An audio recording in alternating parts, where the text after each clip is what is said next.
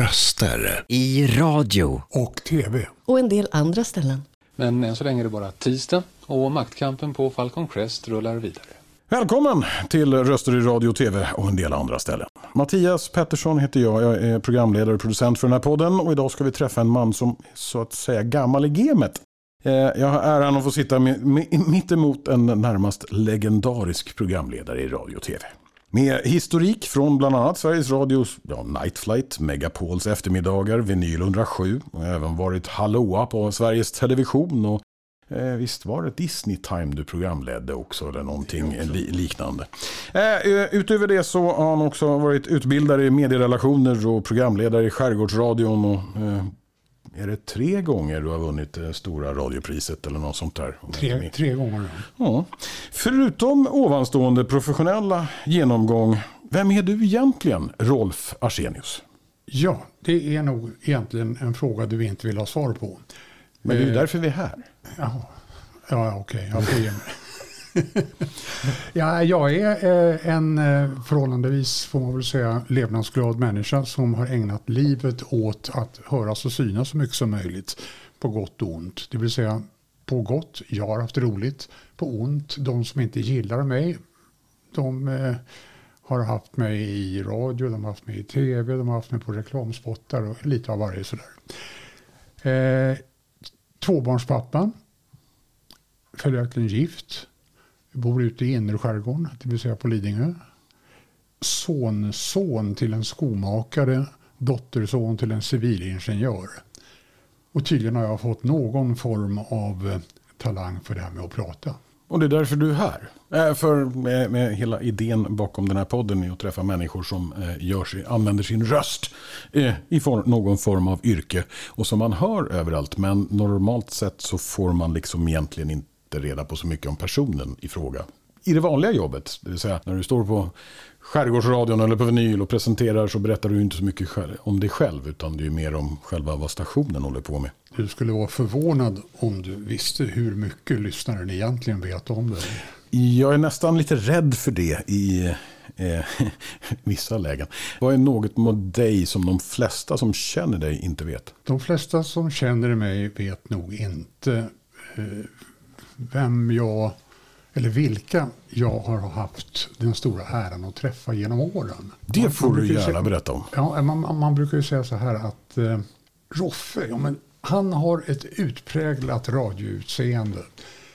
Han har en utstrålning som påminner om insidan på en järnvägstunnel. Honom ska man inte ställa framför en kamera. Eh, det var precis det som hände. Mm.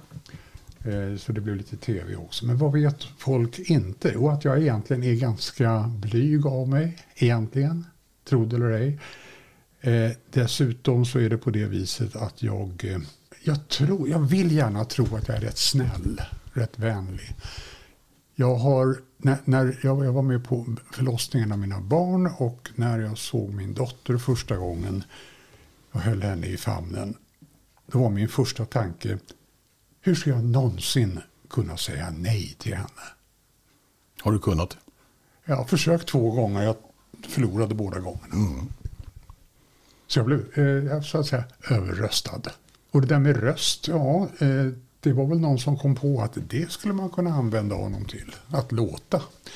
Första gången var, då var jag åtta år tror jag, eller möjligen nio. När jag lät i radio första gången. Det var i Sveriges Radios ut utbildningsprogram, ett barnprogram som producerades av en granne till mig som var lärare och gjorde radioprogram. Så jag var väl åtta år första gången tror jag. Då började du faktiskt lite tidigare än mig. Jag var faktiskt 14. Men, eh, eh, i, I målbrottet. Ja. Så, eh, eh, inte ens min mor kände igen mig. Eh, men eh, ja. Och så var det det där med att vara blyg. Ja, jag gör gärna det här radioprogrammet. Men ni får inte spela upp det i klassen. Och det gjorde de inte heller. Eh, inte själva programmet. De direktsände det. Så att eh, när programmet gick i sändning då satt jag där i klassen och skämdes. Tyckte jag lät väldigt pinsam. Så eh, det var då min mediablygsel började kan man säga jag kan ju säga för egen del att det, det är ingenting som är ovanligt egentligen i eh, de som har gjort sina röster hörda i radio. Eh, folk undrar alltid, liksom, jag brukar alltid säga att jag är lite introvert, jag gillar inte att hänga med allt för mycket folk samtidigt. Och blir det för många samtidigt så, ja, nej, eh, drar jag mig tillbaka lite. Så, ja, Och sen undrar de, men du har ju pratat radio. Alltså bara, ja, jag står ensam i en studio och pratar med en fiktiv person eh, borta i hörnet. Som, ja, det är en person, det är inga problem. Nej, nej, nej så är det ju. Så, så, det, det blir liksom lite enklare eh, så. Men när, okej, okay, eh, åtta år och eh, du var inte ett dugg eh, imponerad över din egen eh, så att säga, verksamhet. När, när, när, när blev du passionerad för att använda din röst? Det var också, ja, då gick jag åttonde klass. Mm. och sjöng i kören, skolkören. Jag sjöng upp för min musiklärare och frågade henne, du, eh, och hon sa, åh det är jättebra, jag skulle vilja ha med dig i kören. Så. Ja, vilken då, sa jag kaxigt. Ja, båda, det vill säga både gymnasiekören och grundskolekören, trots att jag då gick i grundskolan. Och då insåg jag att rösten går att använda. Tydligen har jag någon kvalitet där. Jag förstod den inte själv, men eh, så var det. Men jag antar att du med att eh, använda rösten menar att prata? Ja, ja, visst i och för sig du kan sjunga. Jag har hört det på någon julfest någon gång. I, eh, kanske inte, eh, eh, ja, och, och, sådär. Men, ja. men eh, när, när eh, blev det radio och mikrofoner som, för, för talets skull? Det började med att jag sökte ett sommarjobb på Sveriges Radio. Ett sommarjobb som ljudtekniker. Och som ljudtekniker så fick man plötsligt komma in i en värld som man bara trodde fanns på låtsas. Jag kom dit. Jag fick träffa legendariska hallåmän som Åke Engerstedt, Erik Nyman, Karin Nordqvist, Karla Kilström och många andra. Eh, fick se, de finns ju. De finns i verkligheten, vad häftigt. Och sen var det faktiskt någon av kollegorna i ljudteknikerkåren, jag kommer ju inte ihåg vem, som sa Roffe, du skulle egentligen söka som hallå. Nej, det, kan, det går väl inte. Och jag fick träffa alla de här hallåmännen som Staffan Schmidt, Niklas Lindblad, Lars Källsten, Bruno Årfors. Eh, och insåg att de här rösterna har jag ju hört förut. Jag har hört röster. och ja, där var de. De fanns. Och då fick jag plötsligt inse hur gör man radioprogram? Men det här var ju ett tag sedan. Och som ljudtekniker så fick jag faktiskt tillfälle att träffa några legendarer. En av dem var då Sven Jerring som jag faktiskt har jobbat med. Bara en gång, men ändå. Det var kul att ha gjort. Och det skulle jag gärna göra en gång till. Det är ju lite svårt nu. Men mm. fall. Eh, ytterligare en person, Olle Björklund. Alicia Lundberg. Personer som har färgat radio och tv på något sätt genom åren. Då fick jag ju plötsligt träffa då. Så gjorde jag ett hallåprov och då tyckte de att min röst passade sig utmärkt för det. Så då blev jag godkänd som hallåprov. Så medan jag gjorde värnplikten så extra knäckade jag som hallå på Sveriges Radio. Hmm. Där började alltihopa. Sen har det bara gått ut för. ja, jo, det, det, det, är mycket som börjar genom att gå ut för. För egen del så började jag på närradiostation i Sollentuna när jag var 14. Eh, eh, sen gick det ut för därifrån också. Ja. Eh, och, och eh, vi kan väl säga att jag och eh, eh, Rolf har kamperat ihop i militären och kört radioprogram tillsammans där också, på tal om att gå ut för. Jajamän. Men eh, ja, vad missförstår egentligen de flesta om, om eh, oss som jobbar med röster och sånt, tycker du? Den där frågan har jag funderat mycket på. Vad är det folk missar? Vad är det de missförstår? Många gånger i den kommersiella radions barndom så kom det ju synpunkter. Synpunkter på att vi spelade samma låtar om och om igen. Det där känner du till själv? Eh, ja, ett par gånger har jag fått den. ja, och, och, och då får eh, förekommande ofta, förekommer ofta frågan Hörrni, varför byter ni inte band? Mm. Som om det var ett rullband som snurrade. Eller en Vilket det väl i och för sig kan ha varit några gånger. Eh, jag har kört rullband, eh, men mest för att klippa intervjuer med tror jag. Men, ja, men, eh, ja, nej. men det är ju inte ett band som går ut i radio så att säga. Som, utan, och, och sen, vad är det mer? Ja, vad tror du själv? Eh, ja, eh, när det gäller just den här saken med, med varför byter ni inte musik oftare, mm. Eh, framförallt i den kommersiella radio då, så, så fick jag faktiskt, jag frågade en gång en, jag ska inte namnge personen, men en, en musikproducent på en av stationerna vi, vi har jobbat på. Och så frågade jag så här, men hur kommer det sig att vi måste spela samma låtar om och om igen? Och svaret var, ju fler låtar du spelar, desto större chans är det att du spelar en dålig låt. Jaha, det var han. Ja, jag vet. Du, känner, igen vem det var, men, eh, och, jag är säker på att om, om han eh, någonsin lyssnar på det här så kommer han känna igen sig själv också. Han har säkert rätt på många sätt och vis, men, men eh, så som eh, när, när man står, kan, alltså för egen erfarenhet och även från din, din egen erfarenhet så kan man ju säga att eh, det blir lite tjatigt när man hör samma låt för fjärde gången under sitt sändningspass. Sådär. Det, jo, det har hänt. Eh, med- Medans eh, eh, historiskt sett så kan jag väl säga att eh, eh, där du och jag jobbade ihop sist tror jag var väl på vinyl och det var den roligaste stationen att jobba på för där var det i alla fall lite mer variation på låtar. Även om det mest var 50, 60, 70-tals musik på den tiden. Vilket ju var själva idén. Mm. Och, och, och jag kommer också ihåg att eh, vår programchef Elge Nilsson alltid sa så här. Du spelar musiken från förr men du pratar om idag. Just det. För det är ingen idé att stå och prata om, eh, ja, eh, på 70-talet gjorde jag det här. Eh, Det är oväsentligt i sak. Nej, om man blandar in sig själv i det så är det totalt ointressant. Ja, i alla fall för mig. Jag var inte så, eh, var inte så värst gammal på 50 och 60-talet. Röster i radio. Och tv. och en del andra ställen. Hej lyssnare! Det är dags för en liten paus i röster i radio och tv och en del andra ställen. Tack så mycket för att ni är här och lyssnar. Vi hoppas att ni har haft lika kul som vi har haft hittills. Om ni har några frågor eller förslag på gäster så tveka inte att kontakta oss på podd snabela toneofchoice.se podd at toneofchoice.se Vi ser fram emot att höra ifrån er och fortsätta vår resa tillsammans. Vad är den största programledarmissen du har gjort i radio eller tv? Och eh, mest pinsamma, om du vågar och kan. Du får inte bryta mot några lagar här nu. Men... Ja, oj, det där var inte lätt alltså. Ja, du kanske har gjort ett par stycken. Jag har gjort så många så jag vet inte vilken jag ska välja. Det, jag menar, om man nu bortser från, menar, de, de flesta av de här missarna ägde ju rum på Sveriges Radio. Eftersom man där ställde ett, Eh, ett rätt högt krav på att saker och ting skulle vara korrekt. Fördelen var att där fanns en sändningsledare som hette Lars Hemmingsson, fantastisk människa. Eh, han lyssnade, verkade det som, på alla kanaler alltid dygnet runt. Och oavsett vilket tjänstgöringspass man hade haft, morgon, middag, kväll, natt, P1, P2, P3, spelade egentligen ingen roll. Han hade alltid synpunkter. Ja, jag hörde Arsenius häromdagen. Det var ju ganska bra.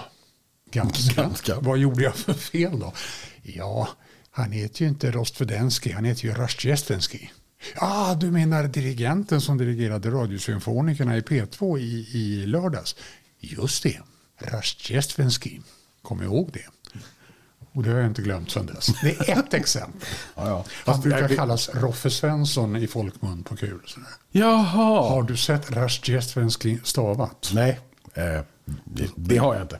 Eh, jag tänkte att den största pinsamheten borde varit foten på Gotland, men det är en annan femma. Gotland. eh, Ska du menar när vi körde, körde Nordic Peace? Ja. Eh, och eh, jag kan berätta historien. Ja, det får du gärna göra, för det, där, det är antagligen någon som jag har lyckats förtränga. Ja, fast Be- Berättar du så dricker jag kaffe så länge. Roffe och jag var och körde lite radio på Gotland under en, en militärövning som heter Nordic Peace. Eh, Roffe tog, eh, han var ju mer programledare än jag var mer tekniker om man säger så. Och eh, sen kom Roffe in i studion eh, med en, en, en lång kvinna, un, inte fy skam kan man säga, en väldigt vacker kvinna med långt korpsvart hår eh, som då var representant för svenska Blå Stjärnan. Kommer du ihåg historien nu? Ja, nu kommer jag ihåg den. Ja, då.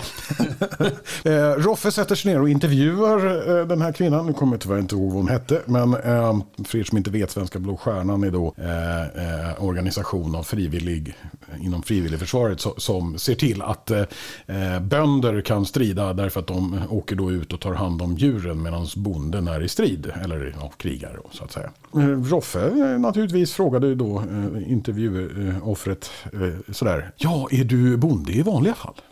Mm, jag kommer ihåg det. Ja. Ja. Vad svarade hon? Ja, det här var ju en, en eh, sändning som gick på engelska. Hela övningen Mm. gick på engelska. Hon svarade medan hon blinkade med sina blå ögon och tittade mig djupt i ögonen och sa hon, No, actually I'm studying to become a space engineer.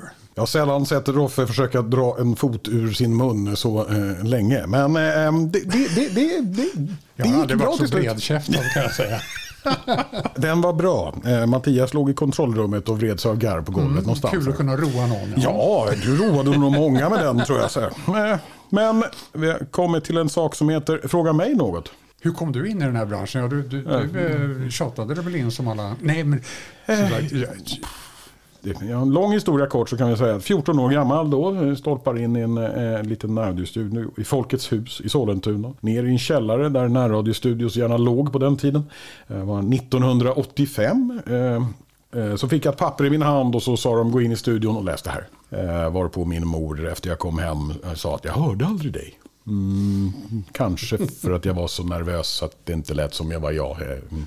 eh, och jag andades nog inte under hela eh, proceduren heller. Men mm, jag började mer och mer hänga i den där närradiostudion och till slut så blev man ju mer, eh, mer och mer eh, bekväm med att sitta framför mikrofonen och, och köta. Under en viss tid så kan vi väl säga att eh, man ibland fick roa sig med till och med att betala för att göra sig själv hörd. Då det fanns vissa närradiostationer som höll på med populärmusik som faktiskt tog betalt. Eh, eller man fick betala stimmet själv egentligen. Betala stimavgifterna själv om du skulle sända. Eh, och det, även i viss mån eh, timmarna för att gå ut på närradiosändarna. Och sådär. 1993 så, så hamnade jag i alla fall i Gävle på City FM som det hette då.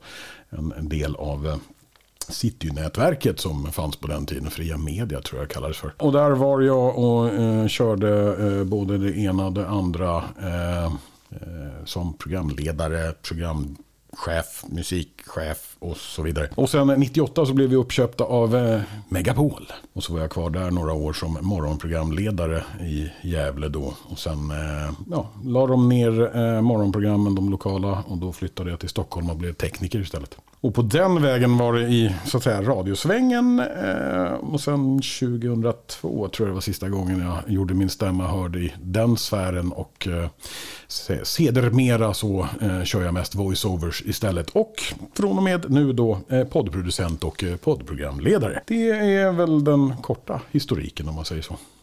Jag vet att den går att göra mycket längre. Oh ja, eh, Försvarsmakten ja, glömde jag ju nämna till exempel. Men eh, ja, Roffe och jag har ju som sagt var kört lite eh, eh, ska vi säga, försvarsmaktsradio. Det roligaste tror jag var när vi var eh, faktiskt uppe i Boden och jag fick träffa mitt min gamla exercisofficer som inte kände igen mig. Eh, och han bara, äh, jag jobbar här och här. Ja, det vet jag. Eh, jag kommer ihåg dig från när jag gjorde lumpen.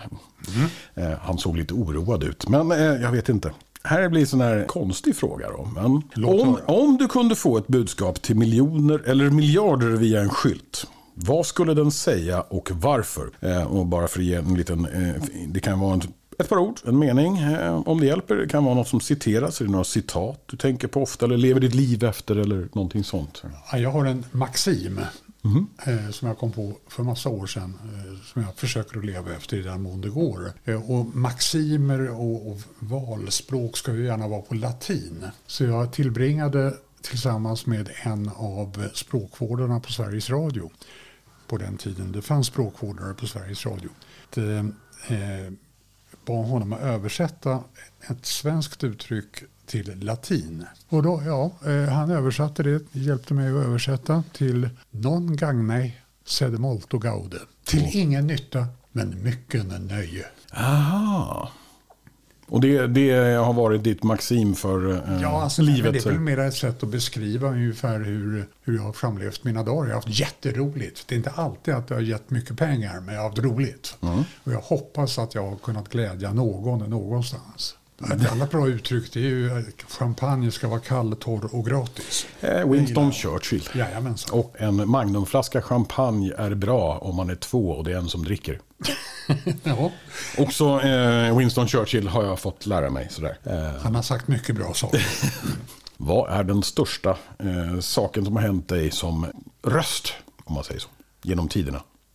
Två saker skulle jag vilja säga. Det ena är en resa till New York tillsammans med hela gänget på Vinyl 107. Eh, där vi gjorde ett studiebesök på en radiostation, WCCS tror jag det var. Och eh, just den dagen så hade de en programledare som inte befann sig i studion. Utan programledaren satt syndikerad som, ett nät, som en spindel i nätverket i Memphis, Tennessee och ledde programmet därifrån.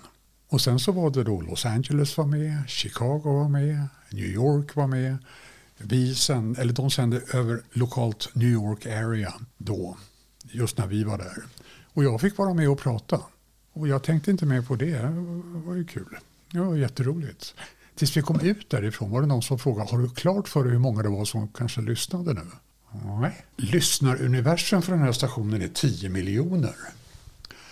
Och sen hade vi då som sagt Memphis, Los Angeles, Chicago och så några städer till. Då blev jag plötsligt väldigt blek. Kan. Eh, Vinyl 107 som på den tiden bara sändes över Stockholm hade ju inte ett, ett, ett riktigt så stort lyssnarupptag. Om det bara tog New York så var det betydligt mycket mer. Eh, och sen om det då var syndikerad show också så ja, ja då blev det ett par stycken. Men eh, eh, nummer två då? Nummer två, en intervju med en rocklegend, nämligen B.B. King. Vi var fem stycken som fick eh, intervjua honom. Eh, två från radio, en Vinyl 107 och en från Sveriges Radio. Och så var det tre tidningar, varav en dansk musiktidskrift. För B.B. King kom till Sverige, Stockholm, för att ta emot Polarpriset. Och eh, då bad vi att få göra en intervju med honom och då sa han nej, det går inte. Ja men snälla, vi är ju hans bärande station. Vi spelar honom och, och, vi skulle väldigt gärna vilja ha honom i studion. Nej, det går inte, men ni kan få träffa honom på hotellet. Och han kom in och berättade väldigt mycket roliga saker. Först så sa han Well, gentlemen, what can I do for you? Och ingen sa någonting. Det var dödstyst. Av någon underlig anledning så hade jag tittat i tv-programmet kvällen innan. Kvällen innan den här intervjun skulle äga rum så hade jag av en slump hittat ett tv-program som handlade om B.B. King. Så jag tittade naturligtvis på det, hade de anteckningarna när jag gjorde frågorna till honom. Och eftersom ingen sa någonting till att börja med så började jag med att säga Sir, is it fair to say that everything started on Beale Street, Memphis? Och då sken han upp. Yes, as a matter of fact it is. Sen pratade han i 30 minuter utan uppehåll. Och det var ett föredrag, en exposé över hela hans liv. Bland annat varför hans gitarrer heter det de heter och så vidare. Eller hette det de hette. Ja, det var en upplevelse kan jag tänka mig. Ja, alltså han var en fantastisk människa. Så du menar att det, enda du behövde göra var att ställa en fråga och sen eh, vart det ett föredrag? Då Ja, behöv, behövde du inte fråga något mer sen? Nej, egentligen inte. Ja, jo, jag ställde några frågor till. Bland annat vad hans favoritmaträtt var. Och det var? Och då svarade han Are you kidding me? No, I'm perfectly serious. Och då svarade han I like catfish. Mm, kind of makes sense om man tänker efter vart han var ifrån. Ja, Ja, och med tanke på vilka restauranger han har gett sitt namn åt. ah, såklart. Jo, Eh, en sak till. ja. Eh, men det var inte radio, det var tv. Eh, Det var till och med eh, försvars-tv. Jag gjorde en intervju med Hans Majestät Konungen. Och den var på engelska eftersom det var en internationell övning. Det slog mig på väg till den övningen, eller den intervjun, att jag måste ställa den här frågan. Antingen blir jag bara bortlyft, eller så blir jag inspärrad, eller så blir jag ställd inför rätta. Men frågan måste ställas. Så intervjun skedde på engelska först och sen så sa jag Thank you your majesty och sen så gick jag över till svenska och så sa jag Jag har bara en enda fråga till. Är det sant att det finns en konkurrens? Förlåt, sa kungen. Vad menar du då? Jo, alltså, jag jobbar på ett ställe där alla hävdar att det i själva verket är Elvis Presley som är kungen. Vad svarade kungen på det? Han tittade på mig och sen brast- han ut i ett stort garv och så sa han ja det kanske du har rätt i, det vet jag inte. Så. Ungefär så. Men jag, jag blev inte inspärrad, jag fick gå. Och du fick, du fick ingen sån här, eh, vad heter det, hovrättsbrott på dig heller? Nej, inte det heller. Eller, eller Ja, majestätsbrottet. ja, majestätsbrott, var det, det jag var ute efter. Michael Bolton har haft i studion en gång. Med eller utan mallet? Eh, bara han. Ja, ja, sen så var det Nej, jag tänkte eh, hans frisyr alltså. Ja, ja, frisyren, den, den var med också. Den var med också. Ja. Ja, det, var, ja, det var rätt kul. För att jag, jag har haft tur när det gäller radio och tv-intervjuer. Jag har haft folk runt omkring mig som har puffat in artister till mig där jag har varit. Till exempel när vi har gjort tv-sändningar på olika övningar. Plötsligt så kommer det in generaler och ska intervjuas. ÖB, insatschefer, rikshemvärnschefen. Ja, här är rikshemvärnschefen, intervjua honom. Ja, så har jag gjort det. Och Det var något, någon vid något tillfälle som kom på det att, att det var en, en av mina mentorer när det gäller försvar och media. Han sa så här. Jag fixar in försvarsministern här när han kommer på besök. Det var trevligt, så det går väl bra. Sen frågade de övningsledaren efteråt, övningsledaren eh, överste Björn Olsson, tidigare fallskärmsjägare, också chef eh, på hemvärnets stridsskola. Han ledde ju hela övningen med någon form av järnhand. Han sa det till Sven-Åke som han heter och mig. Fast ni driver ju inte en tv-studio här. Det är ett jävla svart hål. Alla människor vi visar förbi här sugs in i det här svarta hålet. Och det är riktigt. Och de flesta av dem ställde gärna upp. Tyckte mm. det var kul. Känner igen det i viss form ifrån, eh, nu ska vi se, vad hette den då? När vi var i Grisslehamn. Ostbågen. Ostbågen. Mm. Där, där, när vi kom tillbaka till Stockholm efter den övningen så kom övningsledaren fram och sa, ni hade jävligt kul va? Ja. Det hade vi. det hade vi. Vi fick ändra hela övningen på grund av er flera gånger. Så om ni inte ger oss några pekpinnar så kör vi. Ja, det är det ju. Ja. Det. Eh, på den övningen så höll Roffe på att bli kidnappad av, mot, eh, av eh, vad heter det, motståndarsidan dessutom. Han pratade sig ur det genom att säga att ja, men om ni gör det så får ni inte ut er sida av historien. Mm, Okej då, nästa gång. Det är ingen hemlighet, jag och Roffe har jobbat ihop ett eh, par gånger. Jag vill säga tack Roffe för att du tog dig tid att komma och prata med mig. Eh, det, var det var ett rent nöje. Det var kul. Och kaffet var gott. Och... Ja, det var kul att ha dig här. Och, eh, jag hoppas att människor som lyssnar har fått en liten mer inblick i Roffe. Däremot kan jag säga att det finns många fler lager på den här mannen framför mig än, än vad vi har lyckats få fram under den här tiden. Eh, framförallt så är han exceptionellt bra på att skriva nidvisor och eh, eh, dylikt. Eh, sådär. Eller nidvisor vet jag inte, men konstiga visor. Ja, Roliga visor och eh, så. Vi snackade lite grann tidigare då, då när, när det gällde, du frågade eh, vem har varit din förebild? Mm. Och då slog det mig som radiopratare i kommersiell radio med mycket musik så skulle det nog förvåna många om jag säger Bengt Feldreich. Mm. Mannen som sjunger varje julafton efter Kalle Anka. Mm. Men som du säger, det finns ofta många bottnar. Jag såg hans fotografi i en studio där jag var och jobbade en gång. Och så sa jag till studiochefen där att det här är en av mina förebilder. Han har perfekt uttal, han pratar bra, han är bildad, han behandlar språket på ett bra sätt. Här är lite grann min förebild genom åren. Och det hade han berättat för Bengt Feldreis. Så att näst, när nästa jul kom så fick jag julkort handskrivet och signerat av Bengt Feldreis. Sådär ja. ja och han blev hade blivit mycket smickrad. Mm. Ja. Jag ska säga att det var allt för idag. Eh, om du som lyssnar, eller du Roffe för all del, eh, vill föreslå, föreslå något i den här podden, en eh, person, fråga eller bara kom, kom, komma i kontakt så skicka ett mail till podd toneofchoice.se eh, podd eh, at toneofchoice.se eh, Till nästa gång, vi hörs. Det gör vi. Röster i radio och tv. Och en del andra ställen. Men än så länge är det bara tisdag och maktkampen på Falcon Crest rullar vidare.